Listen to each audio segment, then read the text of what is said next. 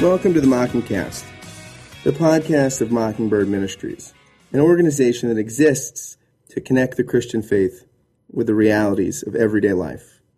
I'm Scott Jones, and I'll be your host. If you're joining us for the first time, welcome.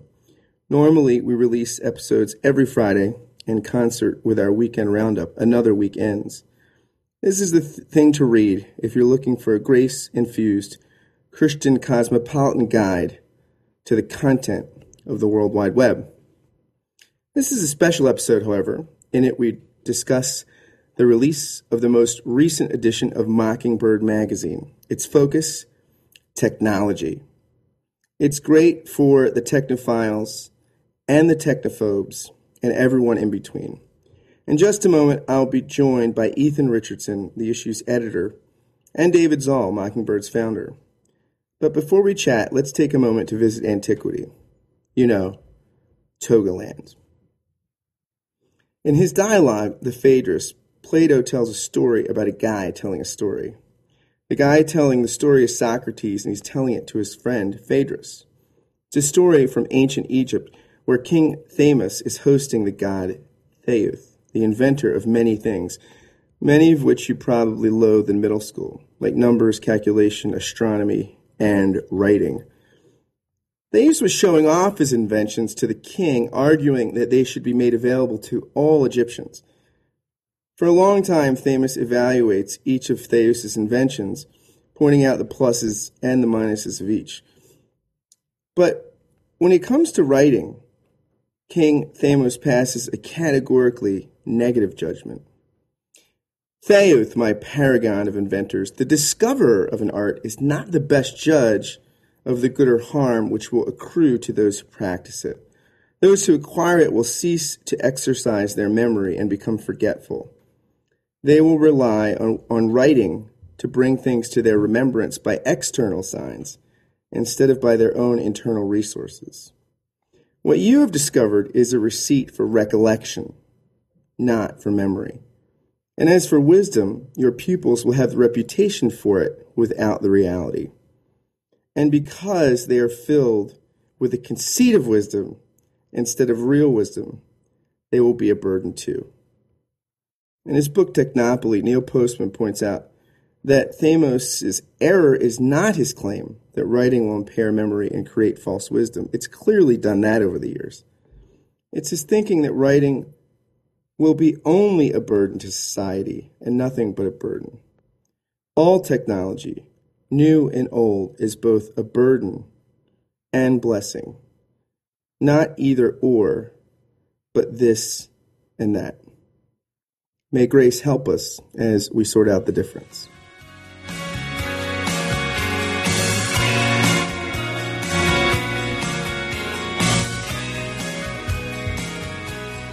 So I am here with Ethan Richard Richardson, who just, who is the editor of the technology issue of the Mockingbird magazine, and with David Zahl, Mockingbird's executive director and founder. And we're going to talk for a few minutes about the this recent issue of the magazine, the technology issue. Now, Ethan is the editor. Well, I both of you. I mean, because you both have a, a vested interest in seeing people read this because you poured some time, energy, blood, sweat, tears into it. What about people that say like technology? It's just not for. I mean, I'm not a techie. Like I'm not into that whole scene. So this seems like a very. Usually, I love how universal your themes are about love and forgiveness and the human condition, and I so connect with it because it's it's it's where I live. But technology, I mean, I I like I I I can't even. I've never uh, tweeted what would you say? Yeah, no, that's that's something that we've we've run into quite a bit, and um, actually, in, in, Dave's essay, we uh, he tells a story about someone at one of our conferences coming up, and uh, he Dave was headed to the uh, the breakout session that was covering technology, and this guy was an older guy, and he said, "You know, I, I just I can't say that I'm I'm very much of a technology person." And as soon as he says this, uh, he he pulls out his iPhone to check a text and like wanders off. And um, I guess it's funny because you think about the phrase, um, well, you just think about technology in general and you, you think about gadgets, the type of people who would buy geeky magazines and, uh, would consider themselves gamers. And I'm not one of those people, but the way that we're coming at technology is, is instead looking at how it's sort of invisibly becoming the way we, uh, we exist every day. It's sort of becoming the way that we uh, communicate with one another, the way that we navigate the world that we're in, the way that we, um, the way that we think about ourselves and think about our lives. And so, as far as themes go, this issue was uh, was bound to be more difficult to get into people's ears. But I think what's come out is really beautiful because um, it's really just the story of, of people. So unless somebody's like making a beeline for an Amish community in Lancaster County, Pennsylvania, or thereabouts, mm-hmm. this does affect their lives in pervasive ways, whether or not they see. And maybe actually, it's it's it, it's more important for people that think they're more outside of the tech, the technorati class.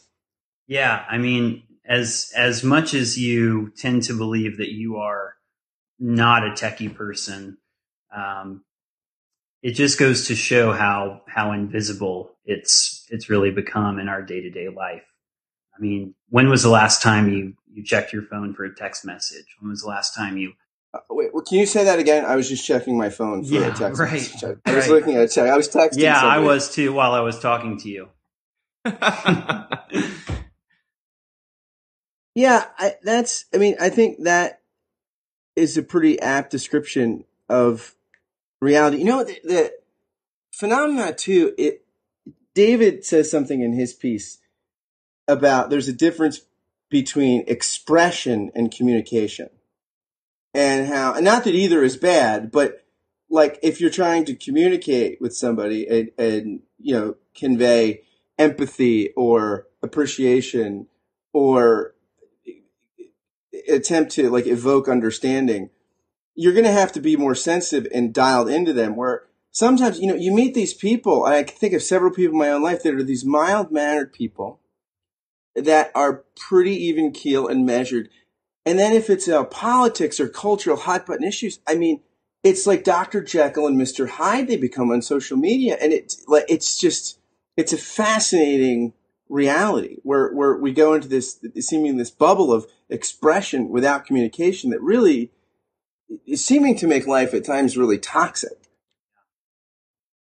Yeah, no, totally. I mean, um, one of the recurring themes I think in, in a lot of the pieces is this, uh, this theme of, uh, that was first coined by Augustine, but, but was sort of refashioned by Luther of incurvatus in se that human beings are are are naturally curved inward on themselves. And um, technology shows better than really anything else how that happens on an individual level that we um, we tend to look to express rather than to communicate like our natural inclination is to sort of uh, look at ways to sort of curate ourselves um, but not really look outward at all.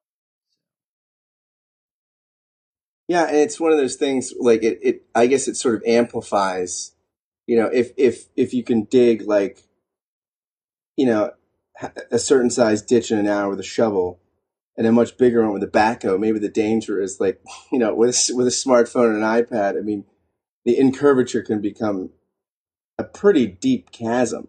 You know, we, we found that we talk, we use that term so much on the website. It's just become such a shorthand for so much about, frankly, about technology with things like filter bubbles. And there's this great New Yorker cover of a guy sort of checking his phone and completely curved in against the world that we decided to, um, we noticed it wasn't in the glossary of terms that was in the, on the website. So we actually commissioned someone to write a, a a glossary entry on incurvatus in se, and we it's sort of like a bonus in the issue. Um, but uh, it was really it was really fun for a theologian, I think, to go into that specific uh, phrase because it's yeah, it's one that we we've we found ourselves using more and more and more. I was laughing because I actually today the New Yorkers uh, the cartoon I think for this week is of two girls uh, like teenage girls on a bed checking their phones, looking at their phones, and the caption reads. When I make eye contact for the first time, I want it to be with the fir- with the right person. and I mean, that's just to, to uh, me, it says a lot about what we are trying to accomplish with this issue because there's such a, it's, we, we found as like we're putting it together that we're just negotiating so many different value judgments about people not wanting to say that they're interested in, in technology or could be considered a technology person to the ways that technology allows you to actually not consider yourself that way. Mm-hmm. I mean, it's it's this it's this deep like onion of identity uh, politics made and curation that is um, insidious is one way to look at it. But there's we also talk a lot about the positives uh, that go along with it. And that, as. Ethan keeps saying, like that was a huge challenge to not be alarmist or just overly pessimistic. Yeah, I mean, yeah, I mean, I, yeah, I think that's one of the strengths of the issue, like especially in the kind of programmatic piece, you know, you lay out in the beginning. Ethan, like you really do a good job of saying, look, we're not, we're, we're not trying to kind of reify technology into this kind of boogeyman or something. That, that it's, it, it's, it's a tool. Like it's not, you know, we're what it does to uh, the human condition because we're you know fallen and fragile and faltering. That's not the, necessarily the fault of the technology itself um, so I feel like you guys are, are, are do a good job of going into it with eyes wide open, and yet without without a judgmental, alarmist kind of. Uh, you know, if you watch cable news, every every other commercial on one cable political channel is William Devane. Hey, have you saved up enough gold for when the apocalypse comes? you know, I feel like you guys do a nice job of really trying to de- be more descriptive than prescriptive. Yeah, thanks. Uh, that's definitely the aim. And um, I mean, for the most part, these essays are uh, they're not written by luddites. You know, they're written by people who have a hard time having conversations when they're looking at their phone. They're written by people who need to get a flip phone because uh, they find that their smartphone is ruining their lives. Um, they're they're written by porn watchers and um, and people you know struggling to sort of um, make do with the technological decisions that have uh, affected their lives. And so, yeah, it's it's it's different to talk about it from the perspective of someone who is outside of it, um, as opposed to someone who is actually is actually in it with the reader.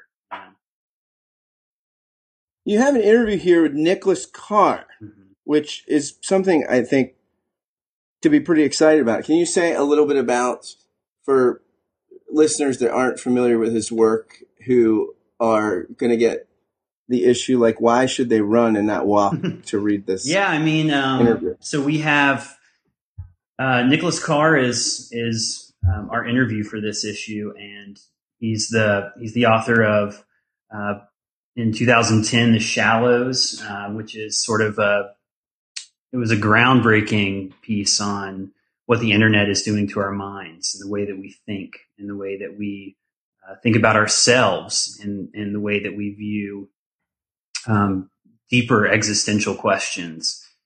And it was a Pulitzer finalist. Um, it's a it's a profound book, and and then his most recent book, which just came out last year, is called The Glass Cage Automation and Us. And in, in this book, he's talking about how, how, because things have become so automatic, how we can navigate ourselves through our daily lives without actually having to process uh, why we're doing them or uh, how to do them.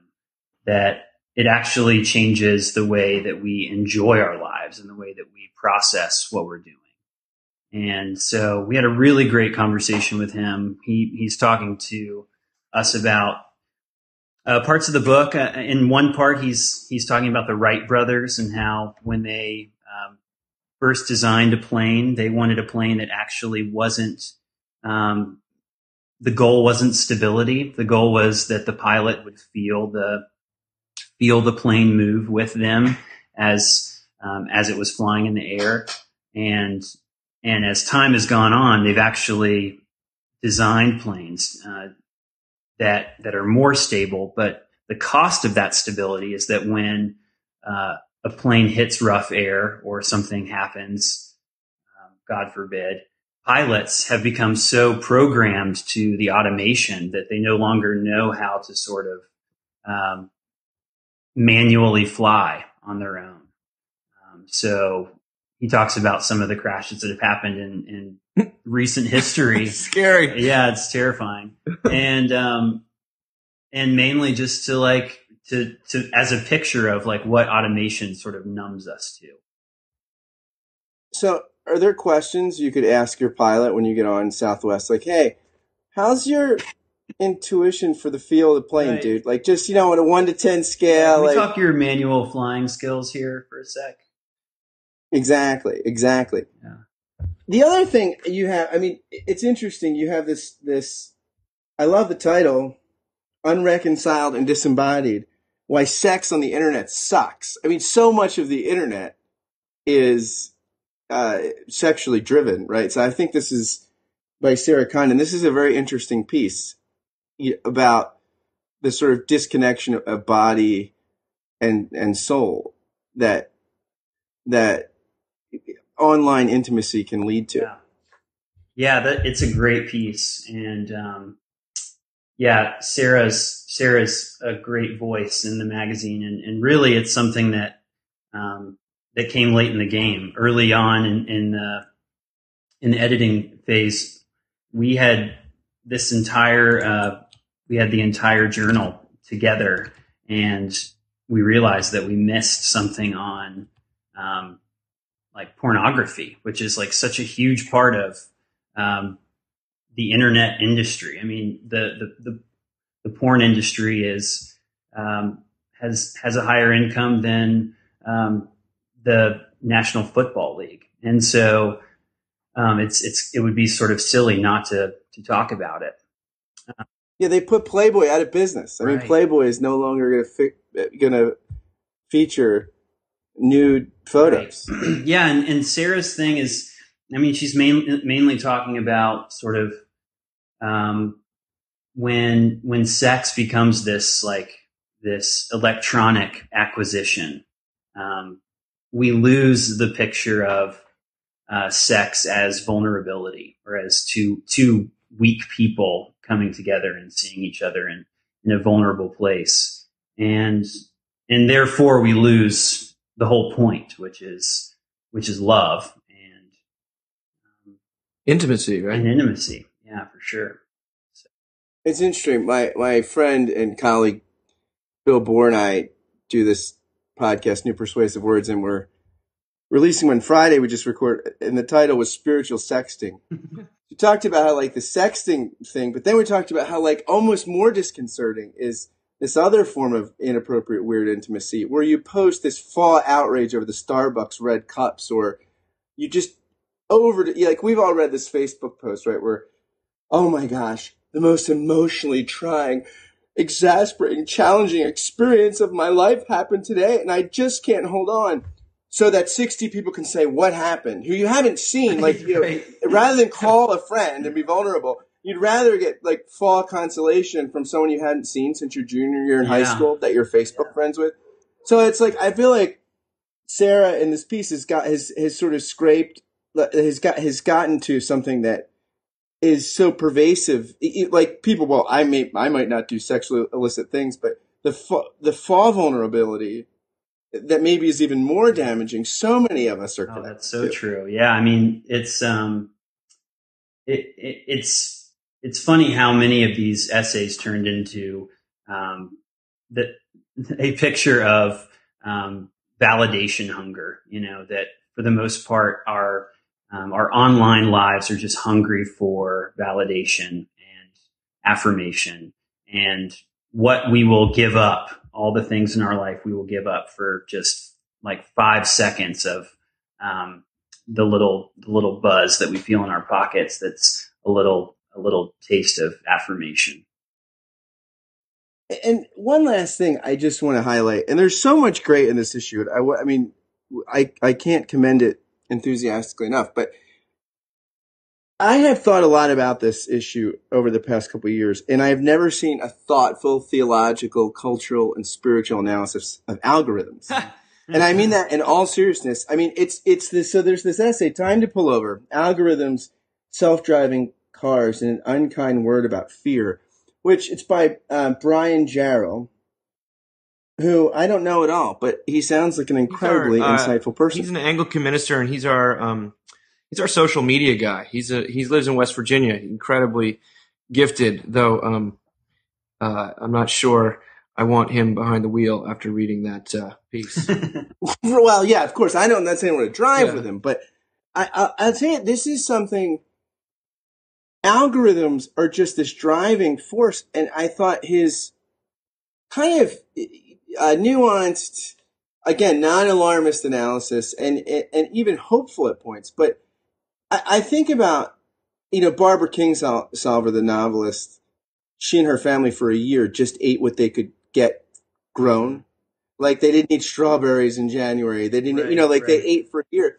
And it's almost like Eucharistic eating, right? You're so grateful for the things and I felt like some of his concluding thoughts about the spiritual implications of algorithms were some of the most creative theological insights I've read anywhere in a long time. wow, that's that's really uh, that's awesome. Yeah, so Brian, I mean, yeah, tell us what a little what he said, Ethan. Yeah, so Brian's talking about um,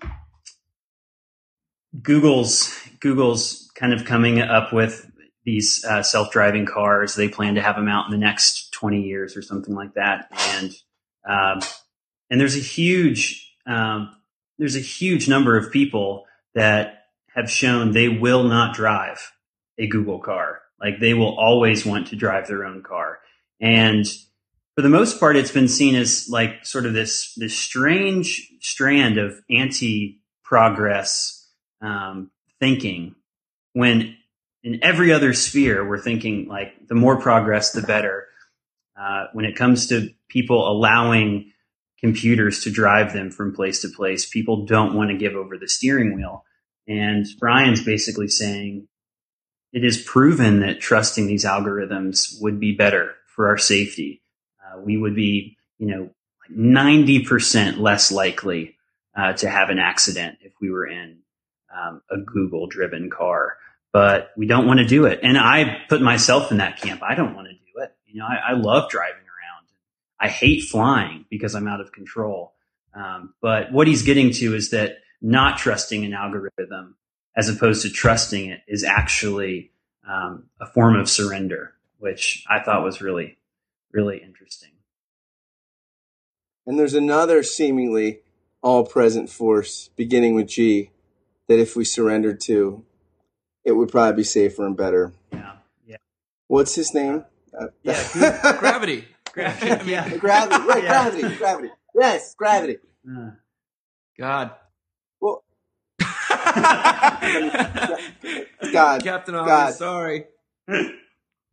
Well, guys, thanks so much for this issue and for taking time to talk about it. And I hope that it gets a lot of readership because it's certainly encouraging, enlightening, and I think gives people a, a, a, gracious way to view themselves when they're ensconced in, you know, the technopoly that we live yeah. in. Thanks, Scott. Appreciate it. Technology certainly does have a way of making human beings serve it rather than the other way around. But this is nothing new. Any created thing that tries to take the place of the creator does this, whether it's food or sex love, or even religion. But Jesus said that he came that we might have life and have it in abundance. And in light of his love and God's unfailing grace, we can take heart that technology can be part of the story of abundant life. And so, for ways to consider how that may be, check out a copy of the Mockingbird magazine. Thanks for being with us.